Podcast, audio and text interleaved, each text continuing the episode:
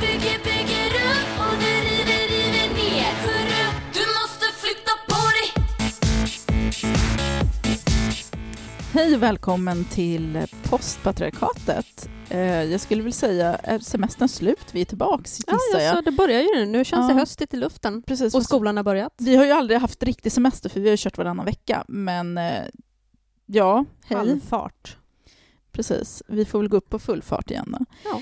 Eh, idag så tänkte jag prata om någonting som, eller vi tänkte prata, det är inte bara jag som ska prata, eh, om någonting som jag har funderat på ganska länge, alltså senaste två åren i alla fall, och det Och är... så visade det sig att jag hade skrivit ner en anteckning om det också. Precis, det var skitbra för att vi var så här, vad ska vi prata om?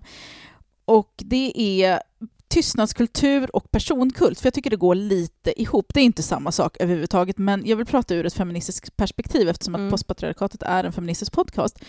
Och då tänker jag så här, ja men vi kan ju bara prata utifrån liksom här där vi befinner oss, det är inom feministiska kretsar. Och vi har ju redan pratat väldigt mycket om liksom metoo och det som satte fingret på just det här med tystnadskulturen framförallt. Och Mm. kanske också i och för sig personkulten, det går lite i varandra det här.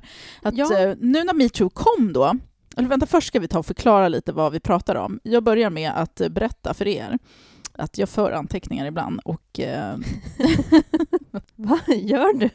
Det är inte alltid bara att vi kommer möts och så bara, vad ska vi prata om? Eh, och Vi så sitter vi en halvtimme och googlar saker. Bara, bara ibland. där. Så, tystnadskultur. Eh, kortfattat eh, så är det, liksom, det, det är någonting som bedrivs inom oftast företag eller organisationer. Framförallt så är det väldigt enkelt att ta på det när man pratar om arbetsplatser. På arbetsplatser så kan det finnas en tystnadskultur där det då till exempel blir fel att lyfta fram missförhållanden. Det är Eller ju liksom- vanligt. Ja, det är Jag tror att alla har sett det eller Alltså varit det med om det. förekommer nog på de flesta liksom, större arbetsplatserna där man inte vågar kanske kritisera chefen eller kollegorna av rädsla för att men då kanske man blir obekväm. Så Man kanske kanske man får mindre lönehöjning eller ingen alls. Precis, man kanske blir omplacerad, det blir dålig stämning på jobbet och, sånt, och, och så vidare. Och i alla liksom större sådana här sammanhang så frodas ju den här typen av eh, ganska usel kultur. Och det hänger ihop nu när man pratat liksom kring i metoo, hur tystnadskulturen som har rått på många arbetsplatser, det har ju liksom varit allt ifrån skådespelare till läkare till liksom kvinnor i prostitution som har pratat om hur tystnadskulturen ser ut i deras liksom grupper, i alla grupper i samhället. Där det liksom är Gentemot ja, kvinnor liksom. Precis, i, när det gäller just sexuella övergrepp. Och det kan ju alla kvinnor känna igen sig i, att vi blir väldigt så här, det, är- alltså det är bara att titta på så här Bjästa-fallet och på alla så här, man känner ju folk som har blivit våldtagna men som kanske inte har berättat, de har inte anmält för att jag kan bara tänka på mig själv sen när jag växte upp i Harmånger på 90-talet, 80-talet, 90-talet, och man var på fest och det var liksom 40-åringar och 30-åringar där som hängde med 14-åringar och hur så här styvfarsans vänner tafsade på en och kanske gick över gränsen. Och alla visste liksom att ja, men Janne, bli inte för full med honom för då kommer han köra in fi- fingrarna i fittan på den när du har somnat. Liksom.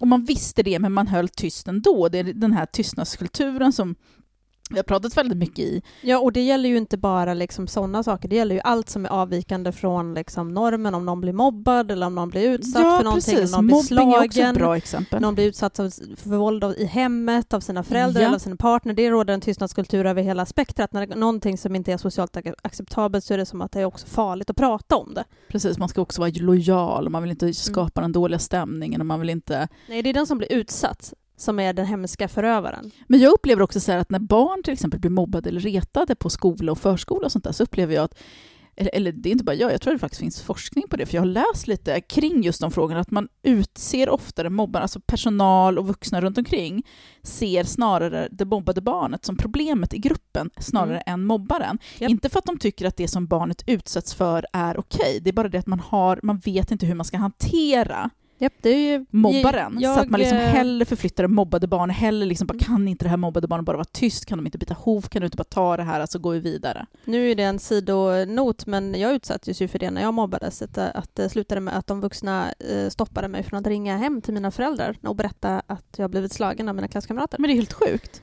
Det, ja, de, Och jag tror inte att de, nu vet jag inte någonting om din situation så, för att jag kände inte de lärarna, jag vet ju vad du berättar, men jag tror ju inte att de tyckte att det var okej att du blev utsatt, men de tyckte väl bara att det blev så jävla jobbigt. Det blev jobbigt och det blev obekvämt och sen fick de ju skälla av mina föräldrar. Ja. Så att eh, till slut så var det bättre att tysta mig än att eh, ta tag i situationen. De var jävligt lata också. Så. Alltså jag tror nog att Vansaskolans rektor inte alls tycker om mig efter alla arga mejl som jag har skrivit, men så får det vara. Eh, Det, behövs besvärliga föräldrar. Ja, nej men alltså jag fattar mekaniken bakom tystandet, det gör jag. Jag förstår det. Jag förstår varför folk är tysta, jag förstår varför folk är lojala och jag förstår varför folk inte orkar ta tag i vissa problem för att det blir, det blir liksom ett, det är ett helt projekt. Liksom. Ja, men Då måste man ju omvärdera allting, bygga om, eh, kanske avskeda människor som man egentligen tycker om och så vidare. Men vi ska ju inte prata om arbetsplatser och sånt på det sättet. Hittade du någon definition på personkult så att vi, Ja. folk fattar vad vi snackar om? Tystnadskultur eh, och personkult. Precis, jag har varit ute på vår vän Wikipedia eh, och pratat med dem. Eh, nej, men personkult är enligt Wikipedia då dyrkan av en levande eller död person som oftast är en andlig eller politisk ledare. Vanligen får personen även i politiska sammanhang närmast gudomliga drag eller en, att man har en övertro på personens förmåga eller egenskaper. Mm. Ehm, ja, ja, där är definitionen. Vi kan gå vidare på nästa citat sen. Det tycker jag låter jättebra. Jag läste lite kring, eh, jag satt och läste en artikel som handlade just om tystnadskultur på arbetsplatser. Och jag tyckte där så hade de så en himla bra, för nu tänker jag att vi ska prata om feminismen. Vad Mm. som händer här. Vad vi har för personkult och vilken tystnadskultur som rå- råder här. Precis, finns det? Finns och hur ser det? den ut? Jag känner mig redan attackerad, men vi fortsätter. Eh, men då läste jag så här eh, i en artikel att eh, så här, det här handlar om, då, om lojalitet också som en otroligt viktigt, viktig faktor i... Alltså jag är ett stort fan av lojalitet, men det kan ju missbrukas så inåt helvete. Och det görs det, alltså både på arbetsplatser och sånt, men också inom feministiska kretsar där det blir så otroligt viktigt för att man har ändå ett patriarkat att slåss mot, så att det blir väldigt viktigt att hålla varandra om ryggen. I våra offentliga organisationer har makthavare funnit att bristande lojalitet kan vara en användbar rubricering när man vill undanröja någon. Med lojalitet avses därvid inte hängivenhet för verksamheten utan en anpassning och servilitet gentemot chefer. På många, många håll utvecklas sådana här organisationer i allt mer i allt mer inåtvänd riktning. Till slut så kan organisationen påminna om en myrstack som ständigt ökar i omfång men inte producerar någonting av värde för omgivningen och där all verksamhet går ut på att behaga drottningen. Jag tycker det var så himla, jag ryser fan när jag pratar om det, jag tycker det var en sån jävla bra formulering om vi ändå liksom ska sätta på oss de här kritiska eh, glasögonen och rikta liksom blicken inåt mot vår egna lilla Myrstack. krets, my- myrstack. Eh, där det då också blir, nu när vi pratar om personkult och sånt där, det finns flera drottningar som eh, Mm. sätts på piedestaler runt om. Och liksom en stor del av, speciellt utifrån kan det nog uppfatt- uppfattas så, men jag som också är inre kretsen skulle jag vilja säga i, i den här myrstacken, skulle jag vilja säga att det mycket går ju ut på att Alltså jag tror att folk har fattat, tappat fokus. Jag tror också de här så kallade drottningarna, och jag gissar väl att jag är en av dem eftersom att jag också blir idoliserad, att man tappar greppet lite. Man tappar så här fokus. Jag vet ju varför jag började prata om feminism varför jag började så engagera mig i feminism. Och det var ju för flera år sedan, det var 15-16 år sedan. Jag började läsa på om kvinnor. Alltså jag har ju alltid haft det i bakhuvudet, jag har ju pratat om det tidigare, att jag har ju aldrig varit uttalad feminist. Tvärtom så har jag varit väldigt så här kvinnohatisk och tyckt att kvinnor ska göra si och män ska vara på det här sättet för att jag har fostrat så. Men det har alltid funnits liksom den här skavande lilla tanken i att fan, ska det verkligen vara så här? Är det eh, verkligen, det känns inte bra. Det känns jävligt fel faktiskt. Jag tycker att jag borde få göra precis samma sak som killar och så vidare. Jag har alltid haft de tankarna. Men för i alla fall 16 år sedan, ungefär 17 år sedan, 16-15, så började jag känna liksom mer, alltså tänka mer konkreta feministiska tankar och började prata mer om det. Det var ju då jag också började jobba inom barnomsorgen och då kom genus upp på tapeten och jag fick liksom mycket mer. Jag läste, det var ju då jag läste liksom de här böckerna om kön eh, som Under det rosa täcket är en av de första Mm. och kunde äntligen börja form- formulera liksom analyser och börja se på samhället med en helt ny blick. Och för mig var det en sån otrolig upplevelse. Det var liksom som att alla bitar föll på plats. Och sen när jag började blogga för ungefär 11 år sedan och började träffa andra människor genom det som hade en massa tankar och sånt. Jag, jag tyckte ju, för mig så uppfann ju jag hjulet. Det var ju i min värld så gjorde ju jag det. Jag visste ju, det är klart att jag vet att jag inte hade några liksom, nya tankar, men för mig var det så nytt och jag mötte människor som kände detsamma, som genom mig kunde också få nya tankar och vi hjälpte varandra och så vidare. Och då var ju inte, jag hade inget fokus på att så här, men jag ska bli någon slags feministisk profil, idol som ska sitta högst upp på en jävla berg och liksom titta ner på någon slags pöbel som bara ska dyrka mig, utan det var så här, jag vill berätta, jag har massa saker som jag kommer på så jag vill berätta för andra människor, jag vill lära mig mer. Men sen på vägen så blir det ju liksom livet tar ju vändningar och folk har ju idoliserat mig och upphöjt mig och i vissa, vissa dagar så tycker jag det är skitjobbigt. Det, är ju liksom, det blir ju en, en slags press på en, man blir ju väldigt granskad. Men jag ska inte sticka under stol med att det känns ju jävligt gött. För att bekräftelse är ju väldigt mänskligt. Mm. Ja, alltså alla vill väl vara ledare på något vis samtidigt som alla in, liksom inte är menade att vara ledare. Så, Eh, och vi är ju lite grann programmerade, och det vet jag att vi har pratat om förut också, att vi, vi är ju lite grann så gjorda som människor att vi vill gärna ha eh, vi vill gärna ha någon att följa, men eh, helst av allt så vi, kanske vi skulle vilja att det var vi som var den Det som är så jävla skönt att slippa tänka själv. Jag älskar Ja. det. Alltså, jag hatar att ta beslut i vardagen. Vad ska vi laga för mat? Vad ska jag göra med de här grejerna? Nu, min man är en sån där som gillar när man håller han i handen. Han är lite mansböbis på det sättet, även om han är kompetent på andra sätt. Men han tycker så här, men han, häromdagen så ropade han ut mig, för han håller på och sätter upp eh, krokar i vårt förråd. Och bara ropar ut mig, så jag måste resa mig upp från soffan där jag ligger liksom, och har det jätteskönt gå med honom ut, in i förrådet och så ska jag liksom bestämma på vilken höjd de här jävla krokarna ska sitta. Och det var, Till verktyg och stegar nej, men, och ja, men jag, sa, ju- alltså, jag sa ju till honom då. Då sa jag så här, vad, vad händer nu? Du är väl ändå... men han skrattade ju, för han kom väl på sig själv, jag vet inte. och det är Han så här- hur dumt det var att han Ja, men jag gillar inte att ta beslut, uppenbarligen gillar inte min man det heller. Men det är klart det är jättenice att bli älskad och bli dyrkad. Alla vill ju ha bekräftelse att de är värda att lyssna på eller värda att eh, men, ja, men att det de tänker och säger är någonting bra, att det är någonting som så här, oh, det här har jag inte tänkt på. Alla vill, liksom, alla vill vi ju höra det, alla mår vi ju bra av att höra det. Vissa mår bättre av att höra det än andra, antar jag. Nej, men jag tror att eh, det är ganska naturligt att, du, att vi liksom någonstans jobbar oss mot det. Med hela vårt system med, med liksom befordran på arbetsplats och sånt är ju liksom uppbyggt på det här sättet också. Så att, att vi värderar människor som kommer högre upp i hierarkin. Även vi som är, liksom är längre ner, om man säger så. Att Mm. man liksom eh, höjer dem ännu mer. Att man man eh, tror att man drar de kopplingarna att men den måste ju ha kommit så långt därför att den har någonting bra att säga eller för att den är en kompetent chef eller för att den är en eh, fantastisk feminist eller politiker eller vad det nu än må vara så därför så har jag respekt för detta. Och då är vi ju inne i personkultsträsket liksom och, och idoliseringen framför allt. Mm. Men sen ska jag säga, för att det kan jag... ehm, vi kan ju titta lite på eh, det andra citatet som jag hade från Wikipedia här, att det är en fortsättning på det förra. Det är alltså, eh, ni kan bara Wikipedia personkult så kommer det här upp. Och då står det så här också. En personkult är inte detsamma som vanlig popularitet. Det finns utrymme att ifrågasätta och debattera en populär ledare. Och, och för att populariteten växer fram underifrån. Men sen så kan det ju gå över från, och där slutar citatet, men där, därifrån kan det ju gå över till personkult om man inte passar sig, om man inte Mm. liksom eh, tillåter kritik eller om inte mediet man använder främjar kritiserande eller kritiskt tänkande, kritiskt granskande och så vidare. Och där är ju liksom, när det gäller politiker så blir de ju alltid granskade. När det gäller journalister till exempel så blir de ju också alltid granskade. Eh, det knepiga med kanske Instagram och sådant, det är att vi har inte samma typ av bildat granskande om man säger Mm. så, utan det är vanliga människor som, som ska tycka och tänka och folk har ju en tendens att vara väldigt mycket mer raljerande eller eh, dömande eller liksom frispråkiga i skriften vad man är ehm, verbalt. Så att, säga. Så att det, det blir lättare att ta fram högafflarna och elda på. Liksom. Mm.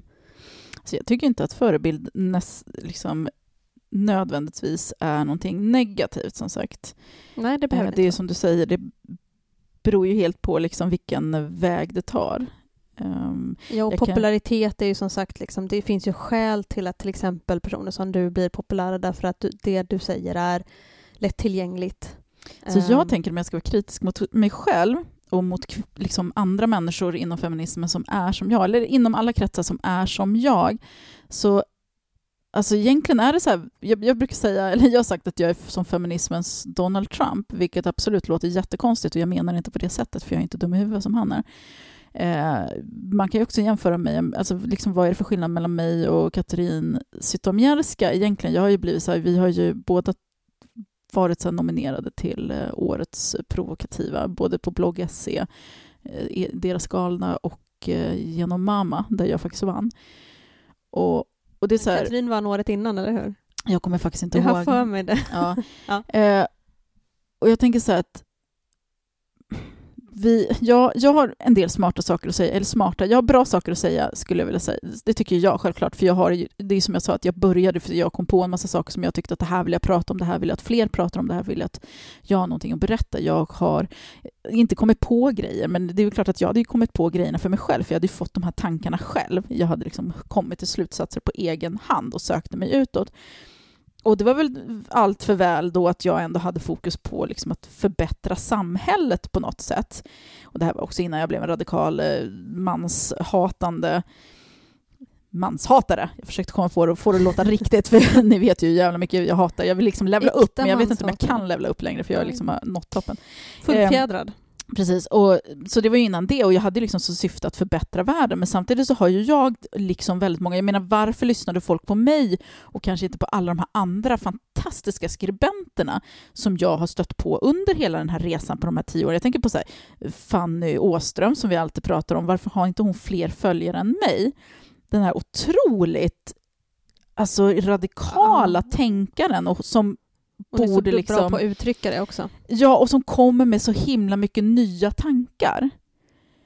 Och utmanar liksom mycket av den det tankemönster och de uppfattningar liksom, vi har inom den feministiska kretsen. Hon utmanar det, hon drar saker steget längre och så vidare. Hon är ett exempel och jag har stött på så jävla mycket fantastiska människor som tänker liksom helt liksom så långt som jag inte ens fattar vad fan de snackar om. Eller inte ens jag, jag menar jag är inte Men det är kanske det som är problemet också, för att alltså, Fanny kan jag känna, hon är liksom, om man jämför, nu, nu kanske jag låter lite elak här, men om man jämför din feminism med hennes feminism så är din grundskolenivå och hennes är universitetsnivå. Ja, Precis. Så att det blir ju liksom en annan...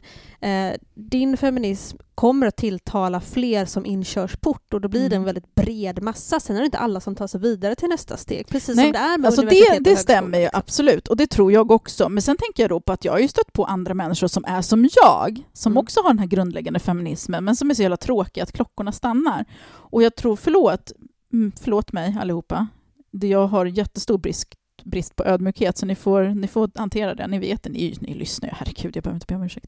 Eh, men där tänker jag också att det handlar ju mycket om att, det är därför jag säger så här, vad är det för skillnad mellan mig och Katrin Zytomierska och varför kallar jag mig själv för feminismens Donald Trump? Jo, för att jag är en, liksom många andra av de kvinnor som sätts på piedestaler, förutom typ Gudrun Schyman då, som är liksom en fantastisk politiker, men hon har ju nått ut publiken på ett helt annat sätt, en annan väg. Men alla vi som sitter liksom på de här piedestalerna, som är de här feministiska husgudarna, det finns ju ett gäng, liksom. vi har kommit dit vi är för att vi har ett sätt att prata på som är intressant och roligt att titta på. Jag menar, folk tittar ju för fan på Paradise Hotel. Mm. Och jag, tycker, alltså jag tänker så om jag ska vara kritisk och taskig mot mig själv, att det är lite samma sak.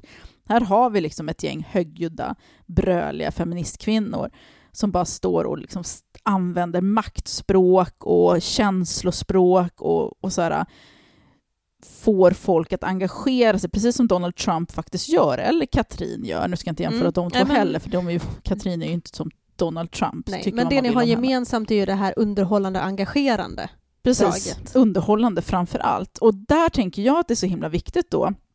Egentligen vill inte jag bli granskad, jag vill få sitta på min pedestal och bli älskad, för jag, min pappa övergav mig och jag har issues. Liksom. Jag trivs ganska bra med att bli idoliserad. Det gör, jag ska inte låtsas som någonting annat.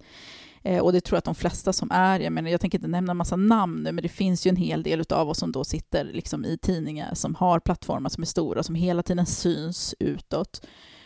Och jag tror att vi drivs av precis samma grej. Alltså ett visst mått av eh, narcissism måste man väl ha för att eh, Dels för att orka klara med, av också- det. För att eh, det finns ju gott om människor som, som har snarlika roliga sätt, men som inte når ut på det viset därför att jag menar, de har inte den personlighets, de, det personlighetsdraget. Liksom. Nej, och det kan vara både bra och dåligt. Och jag tycker väl kanske mest egentligen, om jag då ska vara kritisk, att det kanske inte är så jävla bra. För att det är det som skapar då de här negativa, de här personkulterna, där det sitter då den här jävla, det är den här myrstacken med den här drottningen som alla då ska behaga för att hennes bekräftelsebehov har kommit att bli så mycket större och viktigare för henne än vad kampen är. Och då kommer man utifrån det, nu säger jag inte att jag är necessarily så eller att någon annan är så, jag vill inte liksom peka ut någon, men jag tror att det kan leda till att man blir så här att man man sätter då det före kampen och att mycket av den, det narrativ som man har eh, och liksom den här föreställningen man säljer till sin publik, för att vi är ju influencers också samtidigt, vi säljer ju en massa idéer, vi säljer ju tankar på något sätt. Och att man säljer då de tankar som passar det som Mm. får en att klättra högre upp. Att man, jag kan, fan, jag kan inte komma på något exempel, men så här, jag tänker nu på så senaste tidens till exempel demonstrationer som är, det är väldigt mycket demonstrationer, jag har varit med på några, eh, jag undviker de flesta på grund av folksamling och så känner jag jättemycket skuld för det, för att på något sätt har vi sålt idén om att demonstrationer är ett sånt otroligt kraftfullt verktyg i vår feministiska liksom aktivism och att den gör sån enorm skillnad Mm. för samhället och kvinnor i stort. Vi har sålt den idén för att det är enkelt för oss att genomföra. Att jag som feminist kan gå på en jävla demonstration och sen tro att jag står på barrikaden. Och jag menar inte att nedvärdera demonstrationer, för de kan ha otroligt viktiga och bra syften, speciellt på platser på jorden där det faktiskt råder tystnadskultur på riktigt. Jag tänker så här på Egypten och sådana ställen där de har haft stora liksom, eh, livsfarliga demonstrationer. Nu pratar jag liksom inte om så här, vi står i Stockholm och br- brölar på en gata liksom, på en Ja. eftermiddag. Ett gäng rika, rika kvinnor. Liksom. Eh, Så jag, det finns ju absolut ett syfte med det, men jag tror att vi har sålt in den idén. Det här är bara ett exempel, alltså att vi säljer in idéer om att det här är så jävla stort, vi förändrar världen. Ett annat eh, exempel som jag har observerat, som jag inte vet om du har tänkt på, det här att ehm, eh, alla stora feministiska konton skriver om samma sak samtidigt. Yes. Att alla drar igång på samma ämne. Ehm, vilket det blir som att liksom de här drottningarna sitter och bara nu ska vi prata om det här. Och sen så pratar, då, då dikterar man samtalen lite ja, grann. det. Och det tycker jag inte är riktigt om. Man jag kan känna att jag blir lite irriterad på att, att eh, oj vad alla skriver om samma sak. Ja, ja men okej, då är det väl det vi pratar om nu då. Alltså grejen är ju att man ska sätta sin egen agenda, men det ska alla göra. Och det är så mycket enklare att haka på någon annans redan tänkta tankar och fylla i. Mm. Att man kan ta då så här, om jag märker att ja, men nu är det någon som har skrivit om det här ämnet, eh, potatismos, och jag har ju lite tankar också som utgår från det som den här personen sa. Och då kan jag säga på mitt konto eller på min, i min tidningsartikel eller i min, liksom, mitt sammanhang, så här, ta upp den personens alla tankar, lägga till lite av mina egna. Och så helt plötsligt så är det jag då, speciellt jag som har en stor plattform då, som får all fokus. För det Mm. tänker jag också på att, för det, det där har jag också tänkt på, jag har pratat med andra feminister, feminister om just den grejen senaste tiden, att vi måste börja sätta vår egna agenda det har blivit väldigt och föra egna samtal. Mm. Visst, absolut man kan lyfta upp så här, åh nu pratar de här gänget om den här frågan, det är skitbra, gå in och läs. Ja, Men inte ta över diskussion, speciellt inte om det är små konton Nej. som skriver, för att då blir Precis det jag som man ska göra till exempel om vita personer vill hylla någon som är svart eller man, män vill hylla någon som är kvinnor. Att man inte liksom tar över, dis- kapar diskussionen Mm. och, och säger kolla på det här viktiga ämnet, det har jag kommit på. Utan att man pekar till personen som faktiskt Ja, lyfter och då, ämnet det räcker istället. inte med att bara länka. Där kan jag tycka att jag har blivit bättre, för det blir så enkelt att se att oj, nu skriver en svart kvinna om situationen för svarta. Men det kan jag inte skriva om. Så då säger jag, ja, men gå in och läs vad den här personen har skrivit om det här ämnet är så jävla viktigt, punkt. Men när det gäller saker som jag kan relatera till, kanske någon så mindre person skriver om kroppsaktivismen, då kan jag liksom skriva ett helt jävla inlägg och 40 till inlägg om det och så kanske jag länkar den personen. Ja, men läs också vad eh, Stina P skrev om det här ämnet. Och det, blir så här, det spelar ingen roll, för ingen kommer klicka in på Stina P när du redan har skrivit så här mycket. Nej. Då är det bättre att så här, bara länka, men vi gör inte det för att vi vill ha, det är det jag menar med det här att Den narcissistiska ådran. ja, vår bekräftelse blir så mycket viktigare. Det är Mm. viktigt att behaga mig som drottning. Så att man liksom, allting man gör i feminismens namn ändå i slutändan handlar om att peka på sig själv. Och det är skitsvårt för mig som den här narcissistiska egofixerade lilla drottningen på piedestalen att slå ifrån mig det för att man har ju det här behovet och det fylls och man blir liksom hög Ja, och på det. samtidigt är man politisk debattör som du och de flesta feminister på Instagram ändå är så är det ju ändå liksom, alltså man läser någonting som är intressant som man tilltalar en och så, så här, då blir man ju så här, åh ja, och det här, åh jag skulle vilja vara med i det här samtalet på sätt och vis. För att Ja, för jag man har är ju de här tankarna. också. Ja, och man har ju de här tankarna som åh, det här har de glömt och jag skulle vilja fylla i det här eller, eller eh, ut, vidareutveckla den här tanken. Och så att, alltså, instinkten att göra det är ju fullkomligt mänskligt tror jag. Alltså, det är ju, Mm, det tror tror jag också. det är alldeles, alldeles naturligt. Men jag tänker att man måste liksom, alltså nu säger jag, alltså jag har ett litet konto så jag kan inte sitta och diktera hur folk med stora konton ska säga. Nej, men vi göra. är ju lika, det är ju det som är skillnaden. Eller grejen, vi är ju lika. Egentligen Jag är vi råkar ju ha ett stort konto med många siffror på. Ja, jag tycker att man kan lägga band på sig. För att jag, jag som följare utav flera av de här stora kontona blir så jävla uttråkad också. Ja, men jag kan Alltså, på tänka det. allvar. Ja, alla skriver om samma Alla sak. säger samma sak. Man bara okej, okej, jag hoppar Instagram idag då, för jag har redan läst den här åsikten tre gånger idag. Jag Mm. behöver inte läsa den 15 gånger till. Nej. Nej, men det är sant. Alltså, det är ju... Men jag tror att det är en stor del, nu är Instagram bara en liten del av fiskdammen, men det är där jag rör mig, det är min Mm. lilla damm. Liksom. Sen finns det ju så många olika arenor där feminism förs. Det är ju att på Instagram syns den. Eh, feminism förs ju liksom på arbetsplatser och i förorter och liksom eh, ute på landsbygden och på Absolut. alla liksom platser. Men nu Eh, pratar vi om just Instagram, Ja, precis. och För att det är den ni personkulturen följer, och det är den jag Mm. följer. Liksom. Och det är där väldigt personkulterna också... Ja, och det är där personkulterna generellt också frodas på ett annat Mm. sätt än vad de kanske gör i en liksom, lite mindre byhåla Så eller någonting. Twitter får inte samma genomslag till exempel. Det fick aldrig samma genomslag. Det blev aldrig samma personkultifiering utav... Nej, alltså Twitter hade ju sin liksom, högtid för några år sedan, men det blev inte riktigt samma sak, för man använder sig inte av bilder på samma Nej. sätt, och då blir det inte det här att då blir man inga idoler, för där måste du imponera genom att vara kvick och rolig, typ, Mm. på väldigt kort. Det var ju mycket Det kortare räcker inte med en förut. snygg bild för att få många likes. Nej, precis. För, nu, ha lite för det märker ju jag också så här, om jag lägger upp en skitsnygg bild på mig själv, alltså bra liksom, eh, producerad bild, bra liksom, tagen, och så säger jag någonting liksom, klatschigt bla. som har med feminism att göra, något så här peppigt.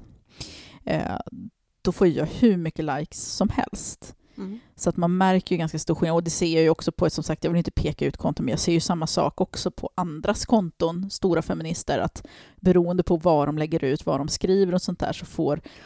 Alltså, det är ju den här Paradise Hotel-grejen, alltså den här gen, våran generation och generationerna efter oss, alltså de som är yngre, de som är i min ålder och yngre, som Ja, men de är så van vid att titta på, jag brukade kalla det för Big Brother-generationen förut, det var innan jag kollade.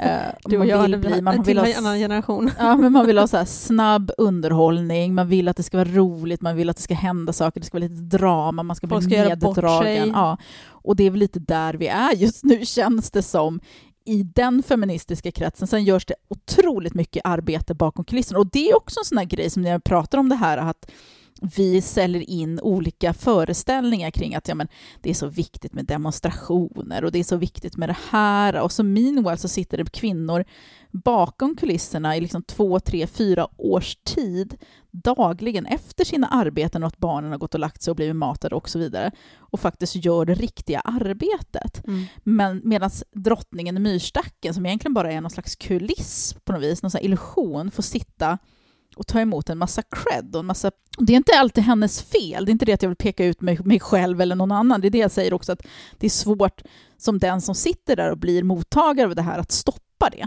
Ja, nej, det... För vad ska jag göra? Nej, nej, stopp, tyck inte om mig. Lyssna inte på det jag Lyssna säger. inte på det jag säger, för det vill jag inte Det är heller. lite motsägelsefullt. Men hur vi så här, konstant riktar fokus mot de vi känner igen. Jag tänker på alla liksom som har jobbat och slitit för så här, samtyckeslagen till exempel. Hur de aldrig blir nämnda, utan det är alltid de kända namnen som får stå i fokus, som får vara med i tidningen. BB-krisen var det ju flera Precis, falanger som ja, var inne och jobbade herregud. med. Jag tänker på liksom födelsevrålet och alla de som faktiskt har liksom i flera års tid träffat politiker, fört samtal, drivit igenom och fått ihop jättemycket. Men ändå är det så här kända feminister som får stå och ta emot. Och så den här, du läste ju någon artikel om fjärde vågens feminism. Vi har bloggat, eller vad säger jag, vi Mm. har poddat om det tidigare. Och där benämns jag också som en av dem. Och jag, ja, det göder mitt ego. Jag blir helt eh, liksom så här, oh, är jag en frontfigur för fjärde vågen?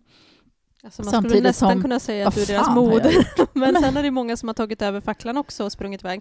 Ja, och framförallt gör det konkreta jobbet. Jag, sitter, jag, jag tycker att opinionsbildning är ett otroligt viktigt verktyg för att överhuvudtaget kunna jobba med feminism, även bakom kulisserna. Det krävs opinionsbildare, det gör det. Så där tycker jag tycker inte att jag inte har gjort någonting, eller att de kända feminister som finns Absolut där inte inte. har gjort Och det är någonting. klart att du ska få klappa dig själv på ryggen Precis, för men jag tycker att det, felet är ju, om jag ska vara kritisk, är ju att det är ju bara vi som får credden. Och oförtjänt cred vi kan få cred för det vi har gjort, absolut. Så här, heja, skitbra. Men liksom så här, nej, vi har inte genomfört några stora förändringar politiskt, för det har de här stackarna som har suttit och typ nattvakat. Skrivit de här universitetsartiklarna och forskningsartiklarna om Ja, eller de som har suttit och haft den här liksom. jävla manifestationer i flera veckor, flera år. Nu pratar jag inte om så här en demo på en timme, utan jag pratar om de som sitter, jag tänker på de här afghanska ungdomarna också som för några år sedan satt på Medis flera, flera jävla dagar, veckor, jag kommer inte ens ihåg hur länge. De satt varje dag? Precis. Sådana grejer där folk faktiskt så här blir obekväma. Det finns inget obekvämt Mm. för mig att sätta mig ner och skriva en krönika eller sätta mig och skriva ett Instagraminlägg eller gå ut två timmar på Södermalm och liksom skalla med ett plakat. Det kräver absolut ingenting av mig. Sen så absolut kräver det ju mer av andra personer. Har du till exempel ett heltidsarbete och liksom tre ungar du ska laga mat åt, då har du inte tid att göra det. Så att, jag menar inte att vem som helst kan göra det, men det är inte Mm. något krävande. Det kräver ingenting ingen vill vara obekväm. Det är som att alla liksom... De, men det är det som är skillnaden. De som gör det faktiska jobbet, som gör det här obekväma och sen de som får credden, som aldrig gör någonting obekvämt utan bara behöver skriva någonting klatschigt på Instagram och så bara ja, det var hon. Japp. Hennes förtjänst. Jag tänkte citera eh, Hanna Gustafsson som skriver i Flamman. Och Hon här är också ett Twitterkonto vill jag lägga till för att jag vet ju precis vem det är och hon är Ah, skitgrym. Eh, och detta skrevs alltså i oktober 2018, så, att, eh, så här skrev hon. Eh, och det är ett citat från hennes artikel om personkult, tror jag det är. Den. Jag kommer inte ihåg vad den heter, men jag kan titta det. Eh, feminism, ha, feminism handlar om att se de strukturer vi lever i och vilja förändra dessa, inte att leva varje sekund av sitt enda liv på denna jord som någon slags politisk pionjär. Mm.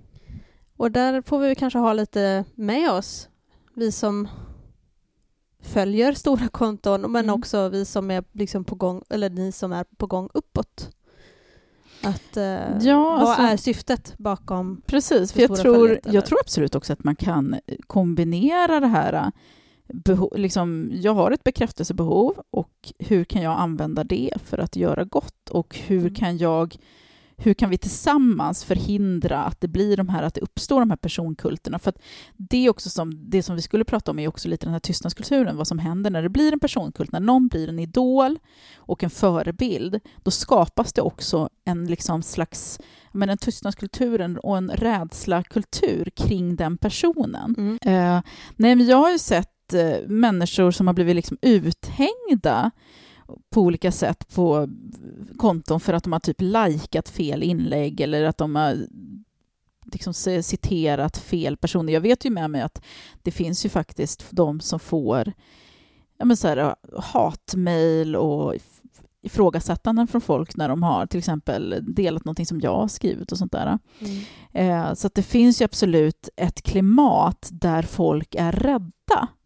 Ja, och det låter ju absolut. jätte... Alltså det, det är såklart man inte behöver vara rädda för, rädda för kvinnor och sånt där, men kring när det blir de här personkulterna, och det, det brukar jag försöka tänka på när jag tänker på mitt eget följe, att de som följer mig, att jag måste vara väldigt noga med att ta ansvar för hur jag uttrycker mig när jag kritiserar andra för att de inte ska liksom i mitt namn eller i feminismens namn behandla andra illa eller liksom Nej, gå för till allt angrepp. handlar ju inte om liksom. rädsla för liksom sin säkerhet, utan det kan ju handla om att, eh, jag menar, du säger att man inte behöver vara rädd för kvinnor, men kvinnor kan ju naturligtvis sätt, utsätta andra för obehag på samma, liksom, inte på samma sätt kanske, inte fysiskt i alla fall, men på eh, psykiskt sätt kan man ju Ja, utsätta men varandra precis. för obehag på samma sätt som män kan. Eh, det finns ju ingen brist på människor som går igång och eh, liksom piskar igång en väldigt eh, hotfull stämning eller väldigt hatisk stämning och Ja. med människor som tycker fel. Jag har ju sett, alltså, s- för några år sedan så fick jag ett så wake-up call. Det var väl då jag började fundera lite på min egna roll i olika sammanhang. Och då var det, eh, jag hade varit i Norrköping, tror jag det var, och hållit en, varit med på en feministisk panel där vi hade diskuterat olika sakfrågor. Det var jag och några stycken till.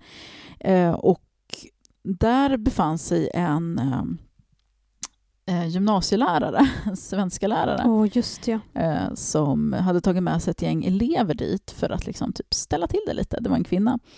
Eh, och hon i efterhand så vet jag ju att hon är, men hon är Sverigedemokrat. Nej, hon är ju till och med värre än så. Var hon inte NMR? Nej, inte så pass. Jag tror att det är allt för, allt, allt för Sverige, alternativ för Ja, Sverige. Vad heter de? alternativ för Sverige. Eh, skitsamma, men det här är liksom en person med väldigt höger eh, extrema åsikter som ville liksom gå på en feministisk panel för att ställa konstiga frågor och ställa liksom feministerna mot väggen och det var mest bara pinsamt. Eh, det finns inspelat på mitt Youtube-konto om man vill titta på hela den panelen. Eh, det är bara att söka på Lady Damer och då finns det feministiskt panelsamtal och kolla på. Det var faktiskt hon som spelade in den och släppte den på någon sajt. Jag kopierade för att jag bara, ja tack för innehållet. Eh, Men hon blev i alla fall utsatt för ett ganska stort drev i samband med, inte just det här, utan med en massa andra så här, konstiga uttalanden som hon gjorde på nätet, bland annat där hon, eh, det var en flicka som hade blivit våldtagen under polishot, det här stod i tidningarna och det var tydligen av en elev till den här eh, kvinnan. Och hon skrev väldigt mycket om det och hur hon försvarade den här våldtäktsmannen. Mm. Och då startade det ett otroligt drev mot henne, där det slutade med att hon förlorade sitt jobb Ja, just det. Hon, är, Eh, lä- hon var lärare. precis.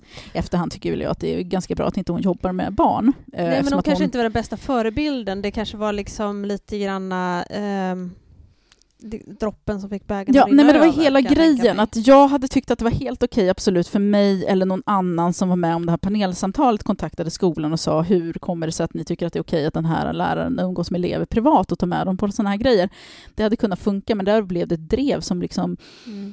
tog över Alltså det var ju helt extremt. Och då började jag tänka på att shit, det här vill inte jag vara med om. Jag vill inte låta den här stämningen piskas upp så pass. Och det som jag tror var orsaken till allt det här, det var ju för att jag retweetade någonting som hon hade Mm. skrivit. Hon hade ju inget stort konto. Så där var det ju egentligen mitt fel. Eller så här, jag hade en del ansvaret i alla fall. Mm. Så, och det här har ju jag sett upprepa sig genom åren. Inte där jag har varit delaktig, men där jag har sett andra. Nej, men det finns ju Eh, gott om, precis. om fall där människor har blivit uppsagda från sina jobb därför att de blivit uthängda på grund av Ja, men det är de ju har som en vanlig grej också. Det har, åsikt. nästan, Liksom. det har nästan blivit som kutym inom feministiska kretsar att så här, men den här personen tycker så här, men nu ska vi se till att hans arbetsgivare får veta det. Ungefär som att människor som har Mm. dåliga åsikter inte ska kunna få försörja sig själv och sina barn och sina familjer. Och jag tycker liksom att har man hamnat där, det är, det är inte det här feminism handlar om. Det inte... Nej.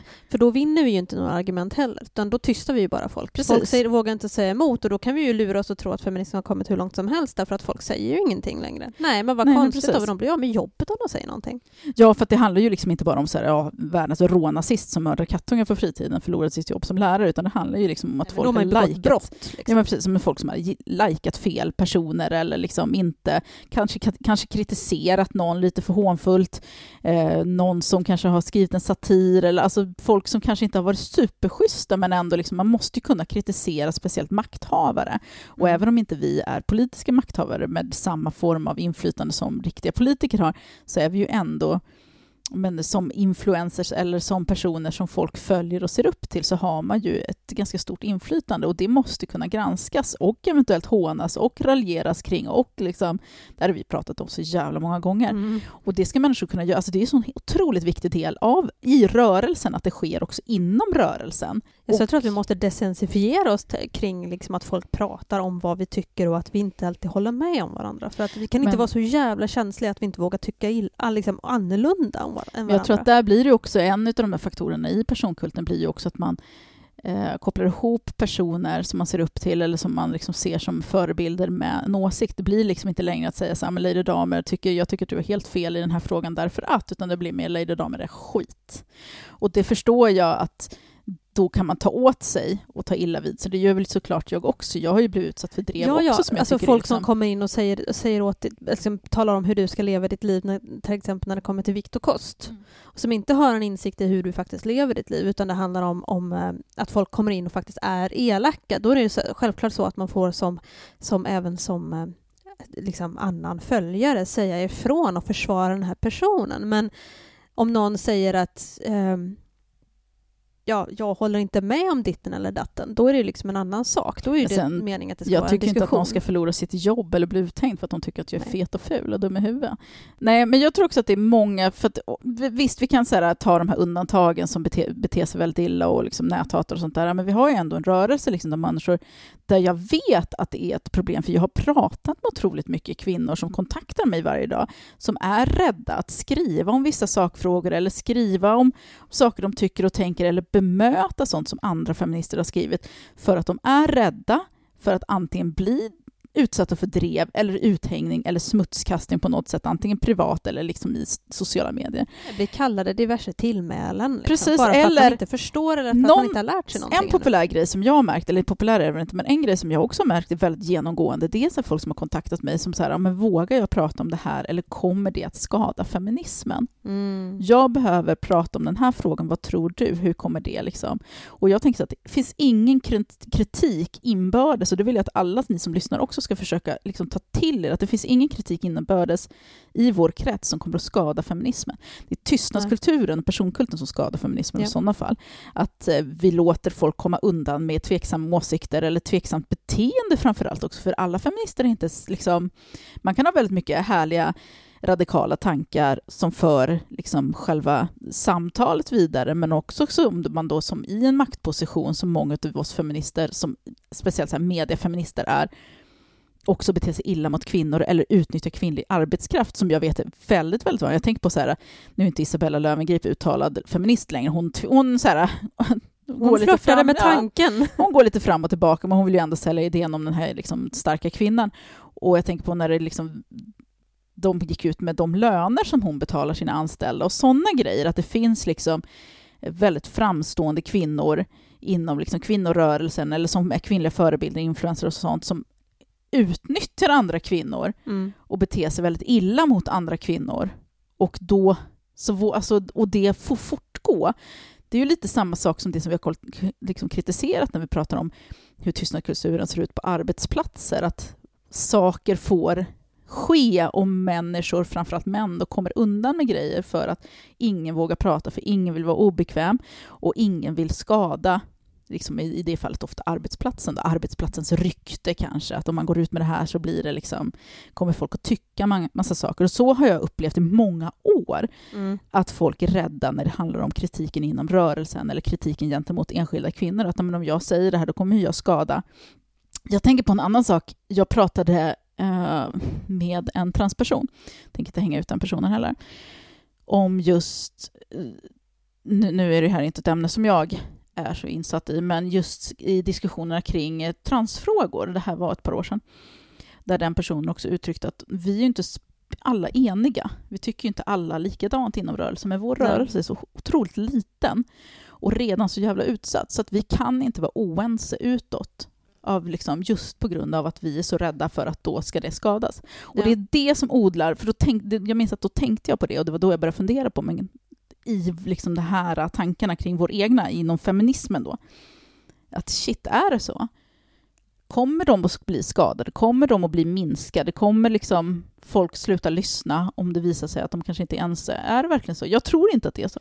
Jag tror inte det heller, men jag tror att vi är rädda för det. Men sen så är det också så att jag tror att en del i den här personkulten som, som förekommer, eh, där öppnar vi upp för den eh, svagheten inom feminismen, om man säger så. Om vi låter några få personer vara fanbärare till hela rörelsen, då är då, då, då faller lite grann den här vågens feminism på de personernas misstag, eller inte misstag.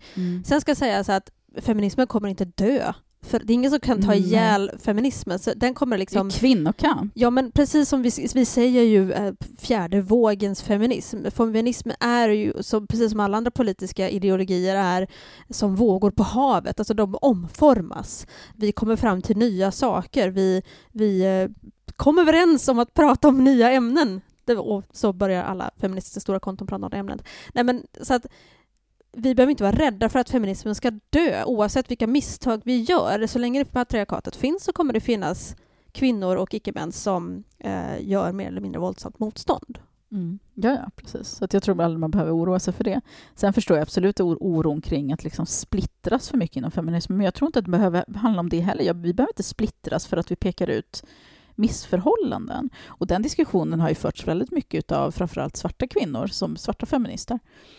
Eh, för att där har ju de vita feministerna då tystat den svarta rörelsen för att oj, nej, men nu blir det, nu blir det splittring i leden här. Nu så Mm. kommer, vi måste ju ändå kunna enas. Och jag tycker också att man måste kunna enas, men jag tycker också att man behöver synliggöra det som är skevt. För om, om inte alla kvinnor kan känna sig trygga och fria inom den feministiska kretsen, vad är det då för rörelse? Mm. Och det är där den här tystnadskulturen och personkulten kommer in som ett ganska stort problem som vi gemensamt måste liksom hitta, dels demontera på något sätt men också hitta vägar kring. För att självklart kommer folk finna, vilja ha förebilder. Jag vill också ha förebilder. Jag vill Absolut. kunna liksom se upp till Popularitet människor. Ja. i sig är inte problemet. Nej, precis. Det beror ju på hur man använder och framförallt hur publiken tar den. Att man liksom, det är helt okej.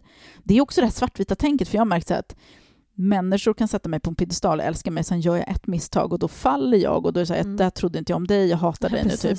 Och det är så här, men det är ju så jävla osunt, kan du inte bara gilla vissa grejer jag säger och sen om du tycker att jag är ute och seglar, men säg det också. Det är helt okej att tycka att, att folk har fel utan att för den skull så här, ta avstånd från Nej, men allt den personen Nej, men, är. Och, och där har vi varit. Jag vet att du och jag har pratat om det här vid ett, jag försökte, var det jag försökte, jag har försökt titta och hitta det avsnittet, jag kommer inte ihåg det, men ett av våra tidigaste avsnitt så pratade vi om det här med att backa så långt att man inte, inte, liksom att man inte vågar uttala sig Mm. längre. Därför att man är rädd för att bli utmanad som transfob eller rasist eller vad det nu än må vara. Mm.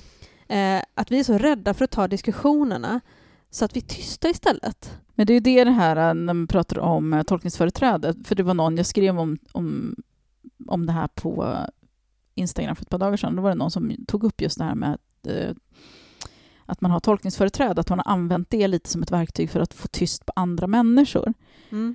Ja, och, och det är också en aspekt hur man liksom så här med, antingen med olika begrepp som jag har tolkningsföreträde, det har inte du, eller att så här, men jag har mer erfarenhet. Det finns ju en otrolig elitism inom feministiska kretsar också, Mm. eh, som utgår från att ja, men det, jag har mer erfarenhet eller jag är äldre än dig så därför vet jag bättre, sätt dig ner i båten typ. Eh, och Ja men så är det. Det finns ju i den här persondyrkans, eh, liksom personkulturgrejen så är det det här, det är ett mått, vitt, visst mått av de coola tjejerna i högstadiet. Alltså man säger inte emot de coola tjejerna i högstadiet, då blir det pinsamt.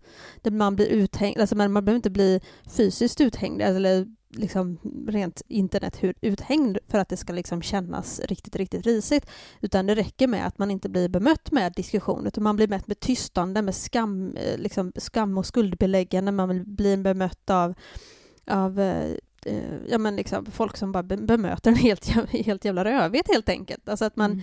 man inte vågar säga emot. Där har vi som vuxna människor ett ansvar att gå emot den här typen av eh, klickbildning, om man ska säga så. För du och jag pratar ofta om det här med att i och med att våra barn går på skolor där det liksom är i den, de är i den åldern där det bildas klickar som är liksom eh, ja, men som ställer till det för de andra barnen. Att de vuxna runt omkring har ansvar att ställa, sätta stopp för de här klickbilderna och bryta upp dem och så vidare. och så vidare.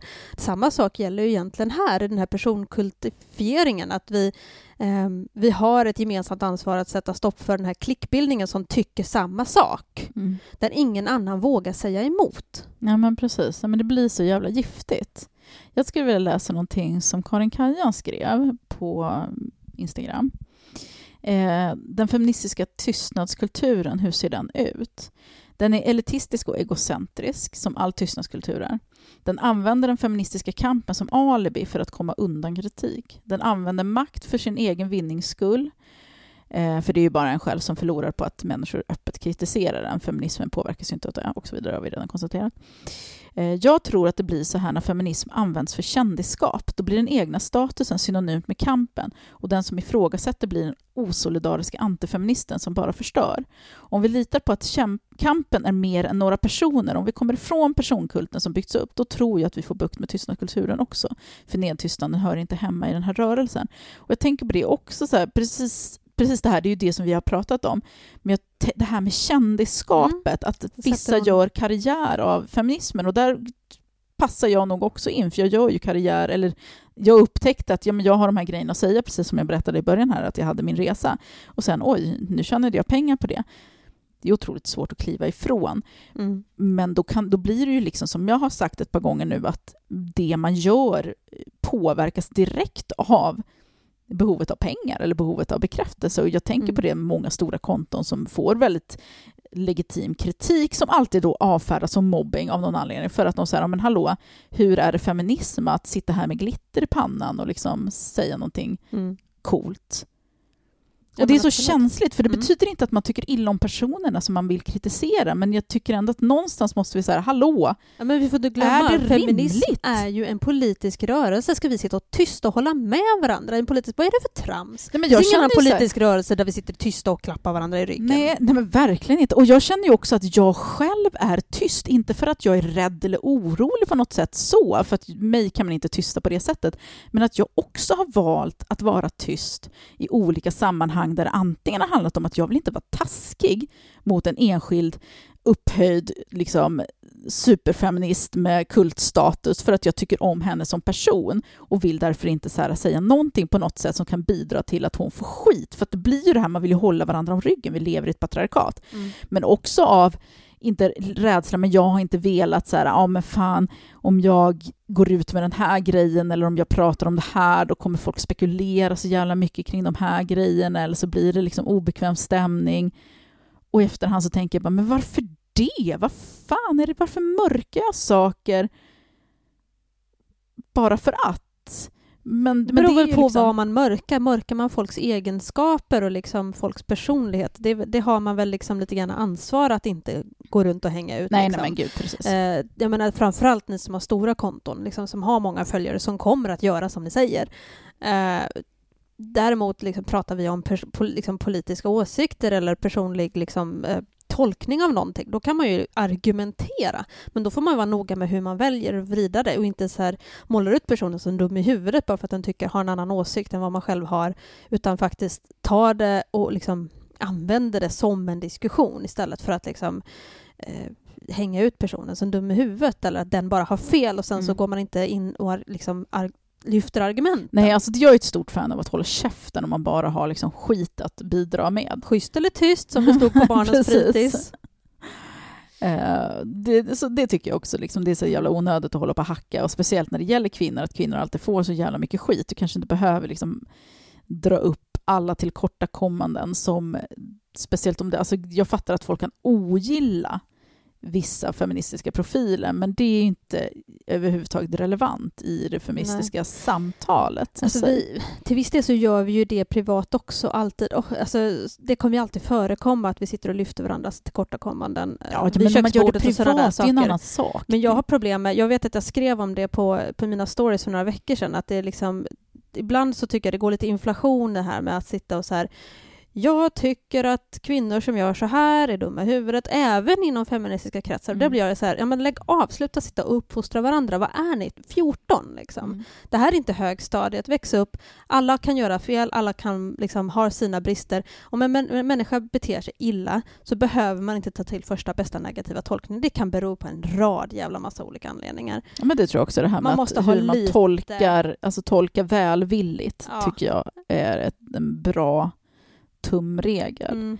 Men jag tänker också på det här, äh, Elin Böj skrev på min Instagram kring det här s- osysterliga, att man är orolig för att vara just osysterlig, så att man lägger locket på och, och låter saker vara osagda just för att man inte vill Ja, men man vill ju liksom, vi pratar så mycket om systerskap och att hålla samman och hålla ryggen mot varandra, mot patriarkatet och sådär. Men Det är vi mot dem. precis. Och hur mycket, mycket, hur mycket vi är vi om vi är osams om allting hela tiden. Men det, och det är så jävla svårt att välja eller så här, att hitta balansen där, för att å ena sidan och å andra sidan är det ju självklart. Förlåt att jag avbryter, men plus att det finns ju en nidbild om kvinnor där vi inte kan hålla sams mer än två och två. Mm. Så att vi känner oss väldigt noga med att försvara den, liksom, eller Ja, alltså, men, Motbevisa men så är det alltid så, här, så fort, för det har jag märkt, så fort jag är oense med en annan kvinna, det kan vara liksom så en människa som jag gillar till och med, jag har ju varit oense med familjemedlemmar, med eh, vänner på nätet och sådär och skrivit om det, speciellt så här, mot andra debattörer, så här, men jag Mm. håller inte med den här personen därför att, och så har folk sagt, men nu är det ju fan kattfight, nu bråkar de. Så bara, nej, vi, ö, vi är inte ovänner.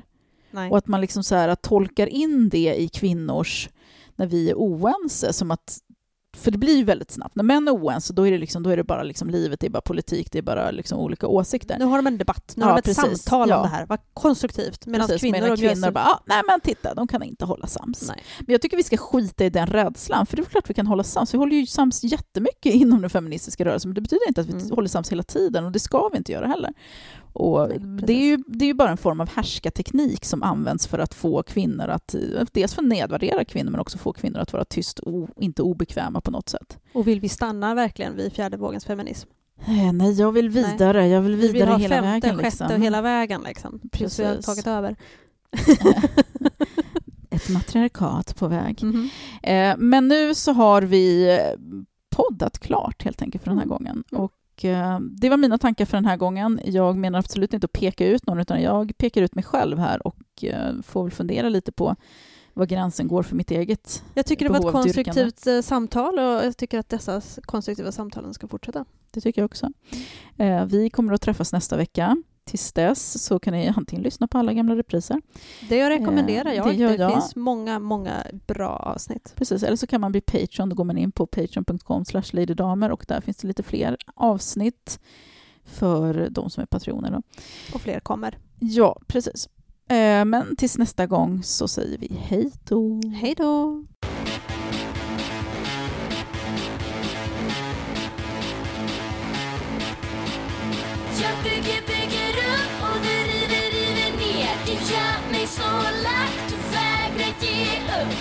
klättrar, klättrar upp och du drar mig, drar mig ner Vi måste ta ett snack, hörru Du måste flytta på dig